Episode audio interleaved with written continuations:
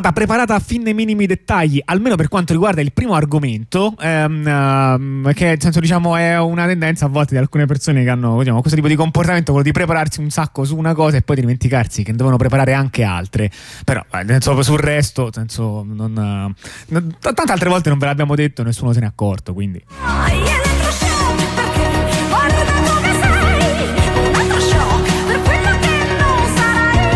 Allora partiamo dal primo argomento, cioè parliamo del, um, dei certificati QAC, uh, un nome piuttosto buffo per la verità che infatti si è prestato abbastanza ad essere uh, sfottuto, si scrive Q eh, WAC, eh, però quindi l'ovvia pronuncia è quack come, eh, le, come, come le, papere. Come chi, chiunque lo pronuncerebbe così.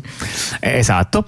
Ehm, e che cosa sono questi quack? Questi quack sono dei certificati crittografici cui, diciamo, i cui dettagli tecnici ancora non sono del tutto definiti, anche se iniziano a prendere una linea inseriti nella più generale riforma del, um, del sistema EIDAS dell'Unione Europea di cosa stiamo parlando? Ottima domanda, direi, perché adesso noi vi raccontiamo forse, cos'è il sistema EIDAS. Forse è il problema principale, il costo di cosa stiamo parlando. Sì, sì, è, un, è una domanda veramente non da poco.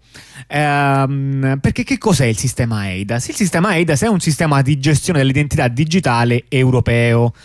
No, per capirci, voi potreste sapere che in Italia, per esempio, no, il governo italiano ha fatto con lo SPID e con i sistemi vari di autenticazione basati su carte d'identità e dintorni, si è creato una sua cornice in cui è in grado di offrire siti, siti con autenticazione, sì. ehm, diciamo, con, per con il cittadino soprattutto. Con differenti tipi di autenticazione. Sì. non so se ricordate all'inizio di questo governo c'era la, il panico generato dall'ipotesi che si eh, abbandonasse Speed, che, usano, che, è quello usato dalla maggior parte delle persone, in favore dell'autenticazione con la carta d'identità elettronica che anche se tutti quelli che ce l'hanno in teoria gli danno, ricevono delle credenziali sì. al momento della sì, no, ce, ce l'hanno un cassetto no? cioè, sì. nella migliore delle ipotesi sanno, nella migliore ipotesi sanno in quale cassetto stanno queste credenziali no, in un cassetto in, que- in quella norma nella cosa ordinaria non, non, si sa neanche se ancora esiste. Diciamo nel caso positivo sono state accuratamente differenziate nella carta. Non, I fogli di carta non vanno messi nell'indifferenziato se, se volete bene all'ambiente e inclusi i fogli di carta che contengono credenziali. Ehm, sì, diciamo, un sistema non molto utilizzato. In teoria no, dovrebbe essere quello super comodissimo perché da molti smartphone lo puoi utilizzare. Oh, tutto quanto ovviamente ammesso che abbiate una carta d'identità e quindi elettronica. Eh, carta elettronica esattamente che tra l'altro richiede anche di avere accesso ad una carta d'identità che è un problema comunque per molte persone ma questo mm, è, che è un problema ortogonale in questo ci, caso ci sono certe, certi posti in cui eh, tu magari c'hai il diritto alla carta d'identità ma non riesci a ottenerla per altri motivi Ah, perché diciamo, ci vuole il tempo che ci vuole. Cioè, cioè, ci vuole. È lievitata 7200 ore eh, la carta d'identità. E, ehm, e, niente, quindi diciamo la rete elettronica in pratica non funziona molto, però insomma, e, e, potreste anche infatti non sapere nemmeno che sì, potete tipo andare sul sito del comune di Roma e alla vostra scheda tecnica con la carta d'identità, ma probabilmente Speed l'avete sentito nominare maggiormente. E magari l'avete pure usato. Magari l'avete anche usato, ma Speed è un sistema italiano non, non, c'è la stessa cosa in Francia. E il sistema ovviamente è molto disomogeneo in tutta Europa. Cioè ma se da una parte un po' di tecniche le sono riutilizzate ognuno ha però rifatto le sue personalizzazioni perché il sistema si è evoluto diciamo così in maniera non dico spontanea non sarebbe la parola esatta ma sicuramente in maniera frammentata e disordinata. Sì era la classica cosa in cui a un certo punto a livello europeo si è detto dovete fare questa cosa.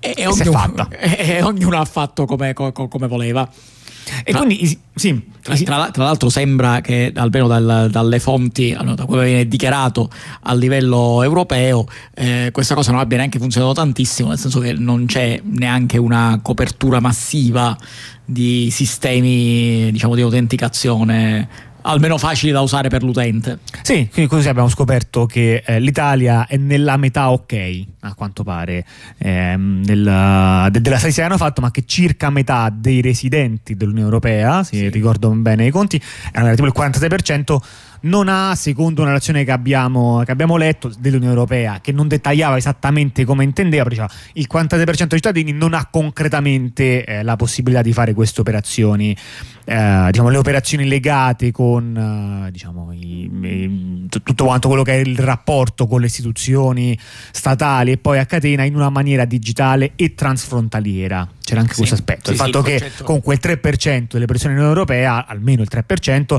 delle persone con documenti in Unione Europea non vive nel paese di cui hai i documenti. E quindi magari eh. sei, hai la cittadinanza italiana, ma magari vivi in Spagna. Sì, eh, e questo è, può essere un problema.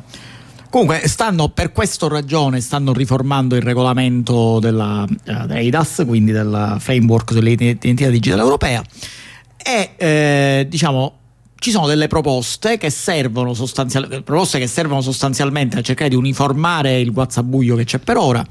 Sì. in maniera da renderlo omogeneo, ad affrontare una serie di problemi che non sono stati finora considerati perché sostanzialmente la maggior parte dei paesi, uh, cioè, dato che ognuno ha affrontato i problemi diciamo in ordine sparso, noi in tutti i paesi si, fare, si possono fare le stesse cose, in particolare ci sono a quanto pare alcune cose che eh, in quasi nessun paese si, può, si possono fare in maniera digitale.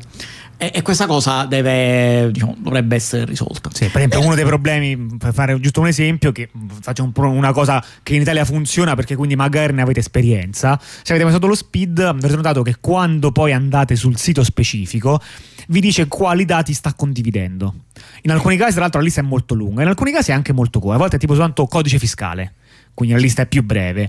Questo è perché, senso appunto, il sistema SPID prevede il fatto che un sito possa cioè, richiedere una specifica quantità di dati e naturalmente questo da un punto di vista legale dovrebbe chiedere l'accesso solamente ai dati più rilevanti. Sì, perché tu in teoria dovresti poter scegliere da utente quali dati condividere. Ora, queste sono, fanno parte di, quel, uh, di quegli argomenti di, sì. uh, diciamo, di, scelta, di scelta teorica, ma non obbligata. Cioè, come faccio tu... a scegliere se il mio comune, quando io devo dichiarare quant, no, la superficie del, dell'immobile in cui vivo, per quindi poi pagare la tassa sui rifiuti, se il comune mi cade un po' troppi dati rispetto a quelli che a me sembrano necessari? Che, che, faccio? Cioè, che faccio? Cambio comune? Eh, no? sì, Sposto la casa? Che facciamo? Ci sono, eh. sono, sono, quelle cose che tu, che tu, ti trovi davanti che uh, formalmente ci hanno ragione, formalmente ti devono dire quali dati stai condividendo. Sì. diciamo, sei informato. tu puoi rifiutare, sì. però praticamente. Diciamo, sei informato di cosa viene comunicato ed esiste un obbligo legale a, a, a richiedere solamente i dati che sono necessari quanto questo utili è vero fino a un certo punto, però diciamo che mm, è comunque una cosa no, che può avere una sua importanza. Ecco, per esempio, questa caratteristica non c'è su tutti i sistemi, da quello che, che leggevamo. Non ho sentito dire se la maggior parte ce l'ha, se la maggior parte non ce l'ha, però per capirci, questo tipo di dettagli tecnici che fanno un po' la differenza se pensi, perché finché dici, vabbè, ma in fondo io, cioè al comune, no? Ma io in fondo pure che non gli dico il nome e cognome, ma che, cioè, insomma, tanto ti pare che senso, il, nome, il, il, comune in cui vivo io lo do per scontato che alcuni dati su di me ce li ha. Chiaramente la questione cambia se pensi che questo sistema di identificazione lo usi con terze parti via via più distanti. Mm-hmm. Cioè se inizi ad usarlo anche con la, um, no, con la, la ditta di telefonia, cioè la ditta di telefonia perché dovrebbe sapere il mio stato civile? Magari in effetti non è rilevante, no? O no, via via con uh, soggetti sempre più distanti. Quindi diciamo che ci sono una serie di aspetti tecnici che eh, alcuni sono un po' più semplici da immaginare, alcuni sono un po' più arzigogolati e sono affrontati in questo regolamento EIDAS. Sì, Ma penso che il bello sia che noi abbiamo passato buoni tre quarti d'ora almeno, se non di più, a divertirci da matti scorrendo il, il regolamento EIDAS, no, è, aspetta, no, senza no. evitando accuratamente ogni sezione in cui si parlava dell'oggetto del regolamento, perché non era quella che ci interessava. Sì, diciamo che allora, noi in realtà non abbiamo guardato il regolamento perché quello sarebbe stato sicuramente una lettura più avvincente. Sì, Riguardo sì. la proposta di modifica del regolamento, vero, vero. che a una pe- mia prima lettura. Beh, perché il regolamento è vecchio. Eh sì. Il regolamento è vecchio di, del 2014, sì, se 2014, non ricordo male. Sì. Ah, vedo che hai una classificazione di regolamento vecchio molto. Beh, quella proposta è ancora è una molto, proposta. Molto da millennial, oserei dire. molto da millennial. sì. che visto che ci sono ancora regolamenti in vigore, vecchi di 30 anni. No, vabbè, Com- certo, però. Comunque, il, ehm, eh, diciamo, abbiamo detto la proposta di modifica, la quale se la leggevi in maniera, eh, diciamo, eh, in maniera veloce eh, la mia prima ve- veloce lettura eh, c'era solo fuffa. Eh, in, in, realtà poi approfondendo, cercando valore per le chiavi, siamo riusciti a trovare un po' di informazione che ovviamente essendo una proposta di modifica del regolamento è abbastanza ben nascosta. Diciamo che all'interno questi quacks, questi quack, si, uh, si trovano, si troverebbero all'interno di, di, questa proposta. Perché questa proposta, diciamo, tra le altre cose, a parte l'interoperabilità, a parte il, l'uniformità tra i vari paesi europei, eh, introduce eh, due concetti che sono quelli del portafoglio delle identità, cioè nel senso che... Eh, questa è una differenza grossa che noi abbiamo rispetto a un sistema tipo SPID, cioè che tu non hai, eh, che, che, tu, che, che, in realtà le, le tue identità sono, uh, cioè tu hai identità diverse a seconda di quella che serve, cioè se tu hai la tua identità anagrafica, se devi andare tipo al comune uh, uh, o, all'ospedale per esempio sì. e hai un'identità per esempio lavorativa in cui sono catalogate un serie di informazioni che non è detto che ovviamente devono essere collegate fra di loro, ma eh, ovviamente se tu devi andare al uh, comune a chiedere la carta d'identità, diciamo, non è che gli devi nella domanda di carta d'identità devi mettere a disposizione anche dati come la tua situazione lavorativa. Sì. sì. Quindi diciamo il concetto è che appunto invece di essere un'identità ci sono c'è un portafoglio di identità che, eh, che, quindi possono essere usate insieme e assieme a questo c'è un'estensione sugli attributi dove fanno degli esempi come attributi l'attributo potrebbe essere la cartella clinica sì, cioè, è no. un tipico esempio di attributo chiaramente privato no? in sì. cui è, è abbastanza chiaro chi deve accedere alla cartella clinica e chi non deve avere accesso alla cartella clinica. E, e, e questa cosa verrebbe gestita, eh, cioè gestita come attributo all'interno di questo portafoglio e non come ora, in cui sostanzialmente eh, l'accesso ai dati sanitari eh, in Italia è differenziato, eh, tu puoi accedere con le credenziali le stesse degli altri, eh, salvo la la differenziazione regionale. E eh, certo. Cioè, nel senso che a seconda di quale regione stai, lo puoi fare o non lo puoi fare.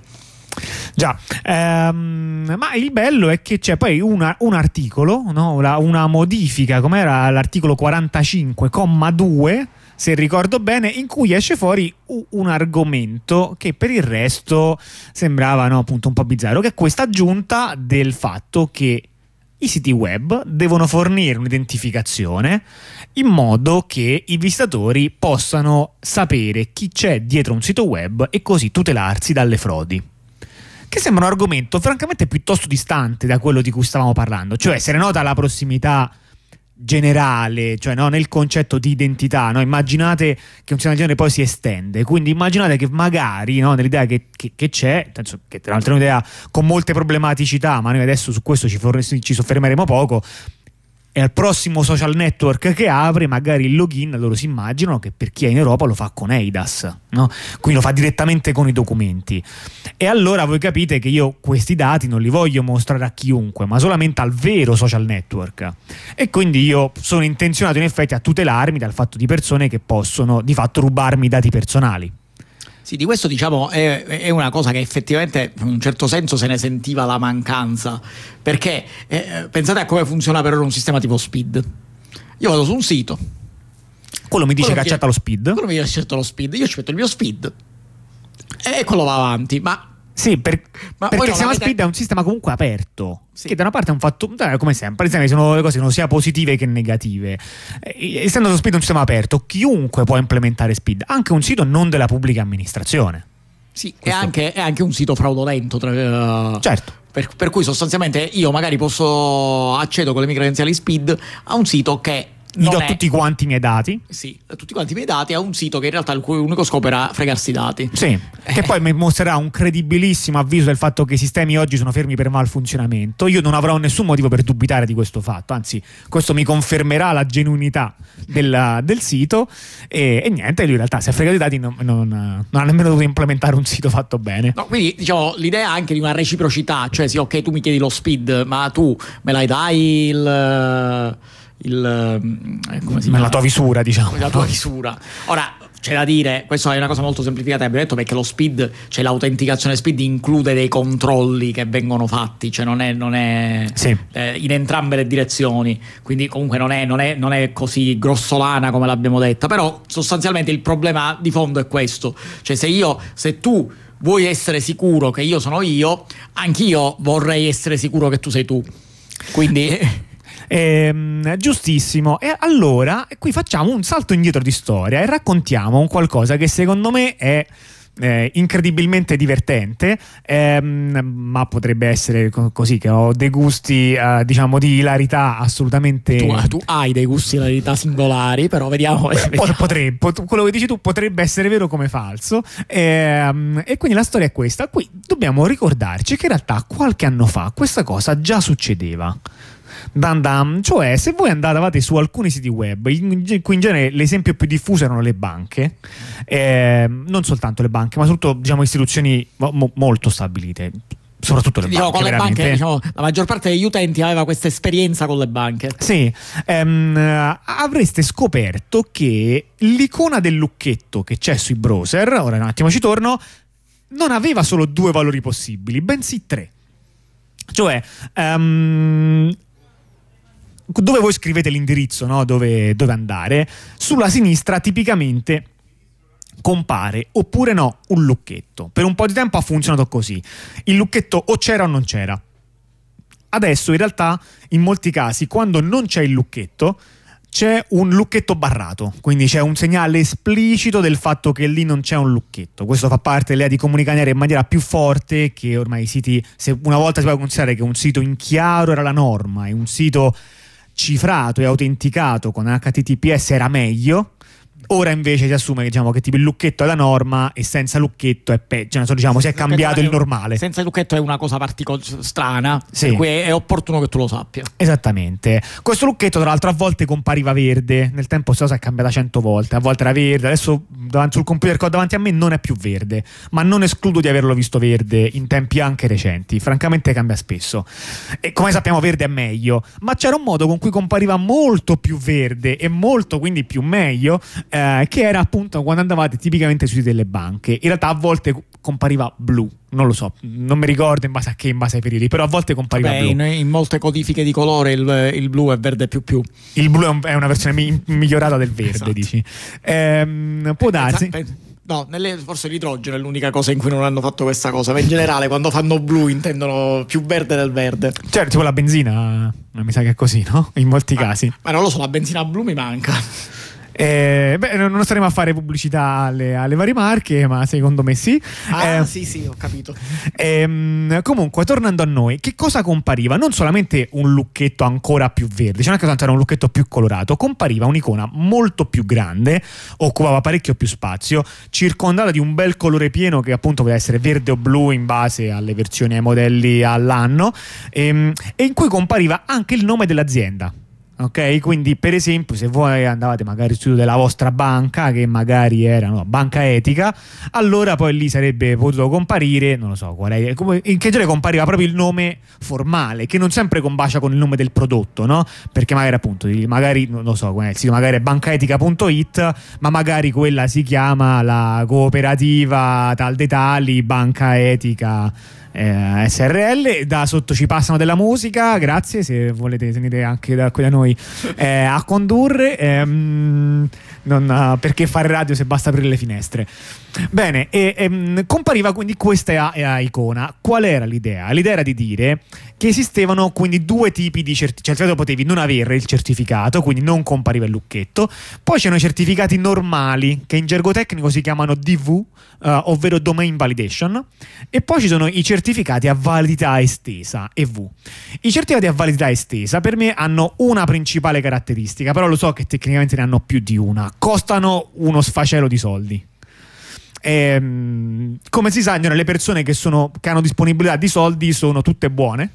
E per definizione. Per definizione. Di conseguenza, se tu ti puoi permettere un certificato EV, trovi qualcuno che te lo dà un certificato EV, mette delle firme aggiuntive e poi i browser ti ricompensavano con questa icona che doveva essere un simbolo di affidabilità. Quali problemi vedi così, senso... Ah, eh, adesso non l'ho detto, però diciamo i dati erano giusti, cioè nel senso chi ti rilasciava i certificati, oltre a prenderci un sacco di soldi, tecnicamente giustificava il fatto che si prendeva un sacco di soldi perché diceva beh sì ma io faccio un sacco di controlli. Quindi un, diciamo, un tipico conto da notaio, perché di fatto il sistema del certification authority è un sistema notarile. Sì, notarile automatico ma notarile. Non lo so, tu vedi qualche, mh, mm, qualche problema, cosa può andare male? Ma diciamo che la prima cosa che può andare male sicuramente... Cioè tipo se io faccio no, una cosa, magari faccio tipo un'azienda, no? magari in un posto non italofono come la maggior parte del mondo e la chiamo tipo banca elica. No? Poi quanti utenti ci faranno non caso? Bisogno, non c'è bisogno che la chiami banca elica, vuoi una banca etica, basta che invece di essere banca etica acronimo di, acronimo di società italiana è banca etica Inc o banca etica LTD, nessuno sì. noterà la differenza. O, la, o no, ma e comunque ammesso che sia vietato fare una cosa che si chiama banca etica in India. Cioè, per tante, cioè per, no, nel senso, le leggi sul trademark sono particolari. Ho preso un esempio a caso in cui non so se c'è il trademark, ma è chiaro che tra le parole simili il fatto che ci sono più giurisdizioni in cui tu puoi formare qualche cosa, il fatto che alcune aziende hanno dei nomi molto generici, cioè pensate Apple, eh, il fatto che esistono eh, traslitterazioni per cui io potrei fare dei nomi che si scrivono con alfabeti, per esempio il cirillico, che hanno molte lettere praticamente uguali a lettere eh, italiane, ma non sono ma la non stessa so, parola. Ma non sono la stessa parola, nel senso sono codifiche diverse, quindi ufficialmente sono parole diverse.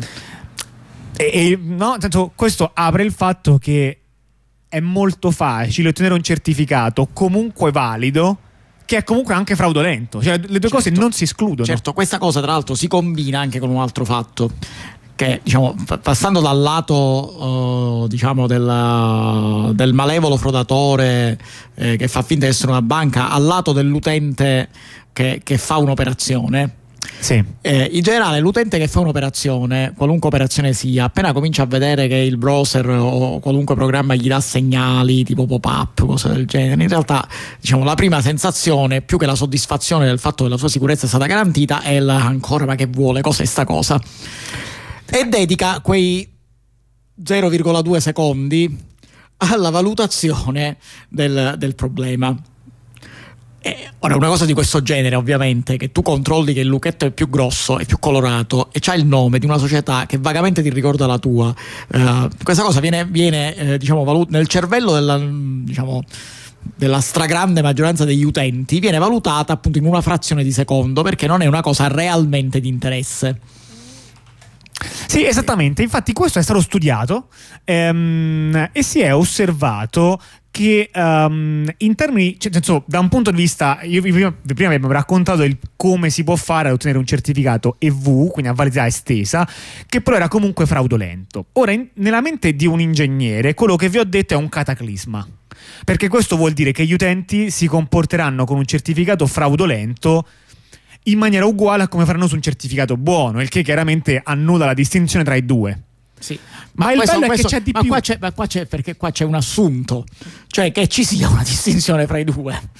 eh, eh, eh, sì, tra l'altro. Eh, ma in realtà c'è di più, cioè il fatto che in realtà non è soltanto che gli utenti possono essere facilmente ingannati in base al contenuto di un certificato a validità estesa.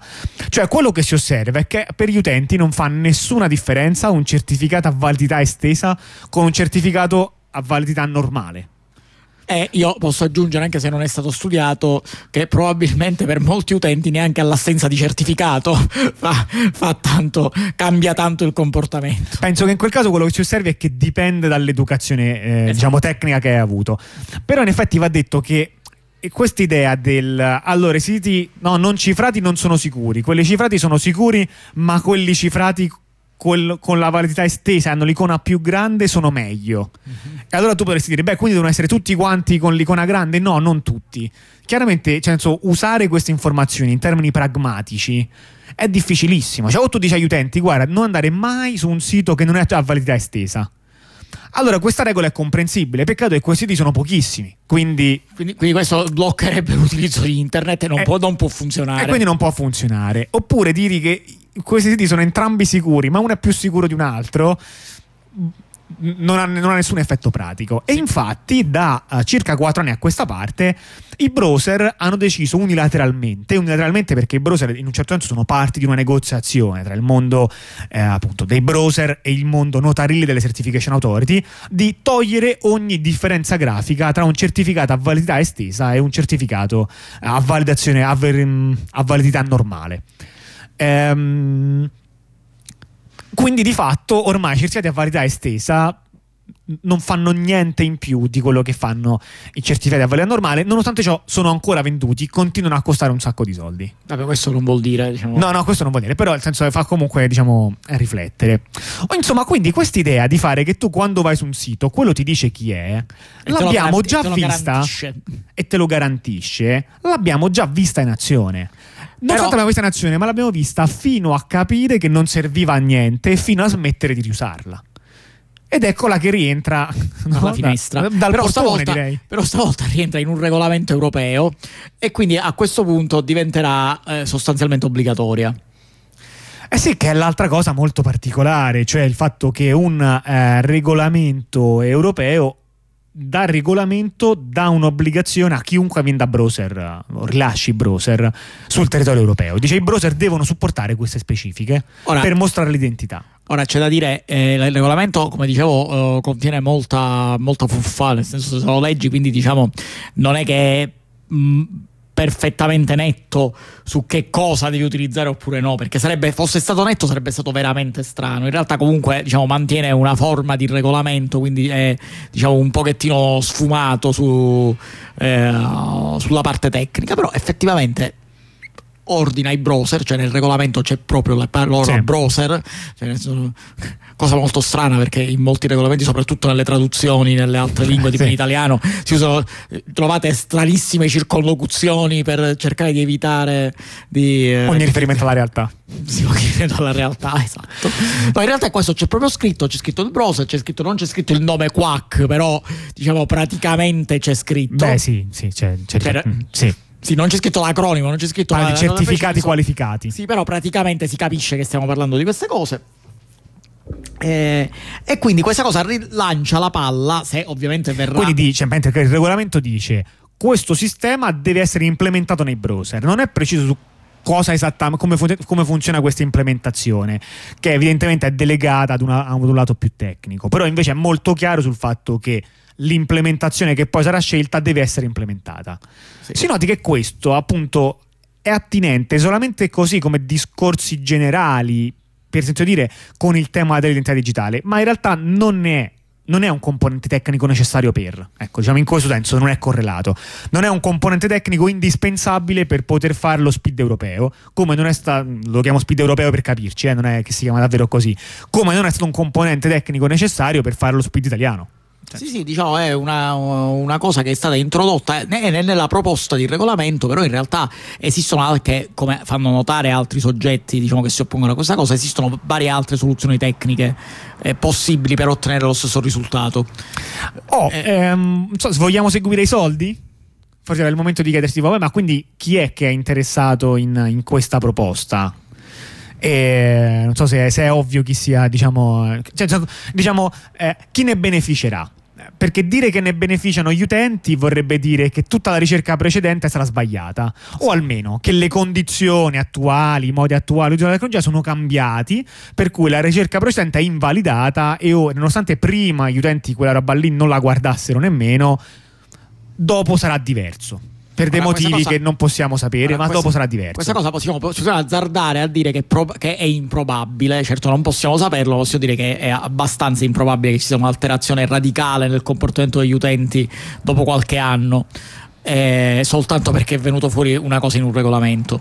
Quindi noi diciamo, possiamo assumere che probabilmente questa operazione sarà trasparente per gli utenti, trasparente nel senso esattamente come trasparente era quella di prima, adesso che la ignoreranno e andranno avanti. Come, eh... Non sarà però trasparente per chi vende certificati, esatto. che infatti sono piuttosto interessati alla proposta, eh, perché diciamo, le certification authority eh, sono un, un, sistema che è stato più volte definito, e mi sento di associarmi alla cosa, definito come un racket, un racket che è andato migliorando, c'è da dire, perché comunque con tutto quanto si può lavorare. Quindi da che sono partita è una situazione in cui c'era un gruppo di aziende che avevano il monopolio di qualcosa, facevano il bello e il cattivo tempo, erano assolutamente impossibile ritenerli responsabili per qualsiasi cosa. E non so se vi ricordate come funzionavano i certificati ai primi tempi. Cioè malissimo. Beh, esatto. ehm, sono diventati qualcosa che è più pratico avere, che li puoi avere in maniera anche gratuita, eh, che eh, esiste un maggior controllo su chi rilascia certificati, almeno quelle più famose seguono delle pratiche condivise più ragionevoli. Insomma, diciamo, lo scenario è comunque oggettivamente cambiato. Rimane il fatto, magari un po' così concettuale, che il fatto che le forme di garanzia dell'identità su internet siano un gruppo di aziende autoscelte sostanzialmente rimane un punto strano ma almeno in questa cosa un po' autoproclamata ci sono dei meccanismi di tutela e di trasparenza che aiutano Um, ma comunque il punto è che eh, esattamente questi processi hanno reso il modo di fare affari di questi gruppi un pochino più consumato, almeno quello sul fare certificati web. Rima poi hanno degli altri filoni, perché tipo sulla firma digitale, tante altre cose non è che se ne muoiono di fame, eh. però per capirci, diciamo lì il loro mercato che prima era quello grosso è stato un po' eroso, cioè se l'extended validation non conta più niente, se posso avere certificati gratuiti e automatizzati in maniera molto semplice, perché dovrei andare a parlare con la DigiCert, che è una delle più grandi compagnie di, eh, di certificazione? Ehm, e quindi un certificato più più appunto. per avere un certificato più più come ad esempio un QUAC sì. ehm, quindi se si arrivasse e quindi loro vogliono collegare questa forma di certificazione cioè, diciamo, ci sono, ci sono, due aspetti. Da un certo punto di vista, ogni sistema che genera certificazione, per questi, diciamo, genera un indotto nel loro mondo economico, ok? È come se stessimo parlando del fatto no, che, eh, che no, come quando un governo dice no, diamo sovvenzione all'edilizia, ma non importa tu dove sei messo di preciso, se produci cemento tendenzialmente ci guadagni, non è, non è necessario che abbiano già deciso che i soldi vanno a te, è chiaro che se produci cemento e c'è un boom di edilizia tu il cemento lo vendi. Eh, ecco, il discorso è un po' così. Se si, spun- se si, punta molto sulla certificazione, per questi c'è del business. Però c'è ancora più business se loro possono riprendersi un pezzetto di TLS che gli era sfuggito, cioè del sistema crittografico che usate la maggior parte delle volte che visitate un sito web che attualmente passa sempre di meno per le mani loro e che se invece se questo sistema di certificazione lo mettiamo insieme a TLS allora loro ricominciano ad avere un piede importante in quel settore che stavano perdendo. Sì. Ecco, queste mi sembra siano più o meno le motivazioni, senza perdersi in dettagli tecnici sugli schemi di, ora, di certificazione. Ora c'è da dire che il regolamento, la prossimo regolamento non parla di TLS, non scende in questi tecnicismi. No. Però quello che è la paura diciamo sostanziata uh, che diciamo su, sull'obbligatorietà di questi quack eh, è proprio questa, cioè che alla fine eh, si eh, diciamo la tecnologia che si utilizzerà sarà una tecnologia che sostanzialmente si estenderà o si appoggerà al TLS, mi pare che ce ne sono due diciamo due tipi principali di proposte che a seconda e che quindi sostanzialmente sì. diciamo eh, nonostante non ci sia realmente nessun obbligo di utilizzare il TLS però sostanzialmente quello farà proprio questo cioè perché cercherà di riportare il TLS nell'alveo delle tecnologie controllate da eh, chi si occupa di certificazione e questo è, eh, è molto male nel senso eh, per, per capirci questo vorrebbe dire che i governi europei avranno uh, titolo per uh, imporre molte condizioni sugli schemi di sicurezza su internet. Per capirci, questo vorrebbe dire che per i governi diventa possibile e anche abbastanza semplice eh, intercettare le comunicazioni in, uh, in, maniera molto più forte di quello che attualmente possono fare. Cioè, non nel senso che il regolamento lo dice, però dice che se il regolamento viene interpretato nel dire che i certificati TLS di fatto di ogni, grande azi- di ogni media azienda, perché poi dice anche chi è esente, e sono solamente le microimprese quelle esenti. Quindi se ogni impresa che non sia micro deve avere un certificato rilasciato solamente da entità che vengono nominate dalla Commissione europea fondamentalmente, e quindi non come è adesso secondo criteri che vengono negoziati anche con i browser che quindi possono proporre e spesso è successo la rimozione di certification authority che eh, si sono provatamente comportate male. Cioè, quando capita che una certification authority fa chiaramente delle cose che non avrebbe dovuto fare, questa viene rimossa. Questo è successo.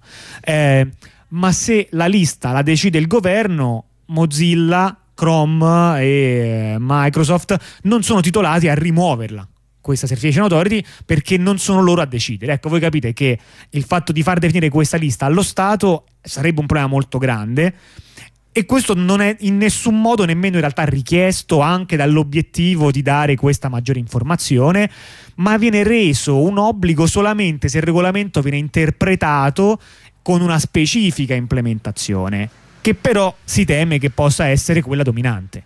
Quindi eh, questo è un po' il, um, il problema.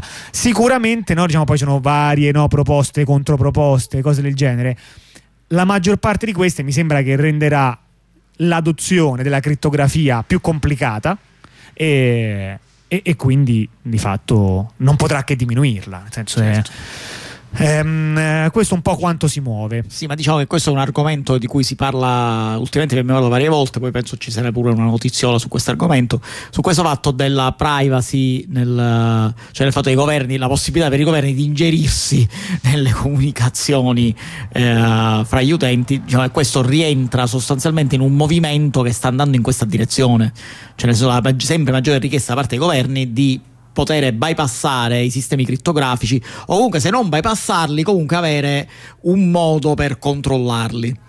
Sì, sì, mi sembra che da questo punto di vista siamo veramente noi in un periodo di, di restaurazione, nel sì, senso sì, che, se, se, che se per gli ultimi dieci anni cioè non è che hanno mai mollato il colpo i governi in questo obiettivo, però più che altro sono tecniche diverse, no? tecniche con cui dicono vabbè il sistema è quello che è, noi cerchiamo un po' di forzarlo, mm-hmm. cerchiamo no, di imparare ad aprire le porte che in teoria sono chiuse, questo invece è un caso in cui stanno dicendo facciamo che le serrature le facciamo noi. Facciamo, no, facciamo che ci date il passepartout, questo significa. Sì. Eh, eh, quindi diciamo, su questa cosa ne parliamo diciamo, possiamo, parleremo per un poco magari più avanti. Nel frattempo passiamo a un po' di musica. E vi lasciamo ai Kraftwerk e poi torniamo parlando, direi, non più di crittografia.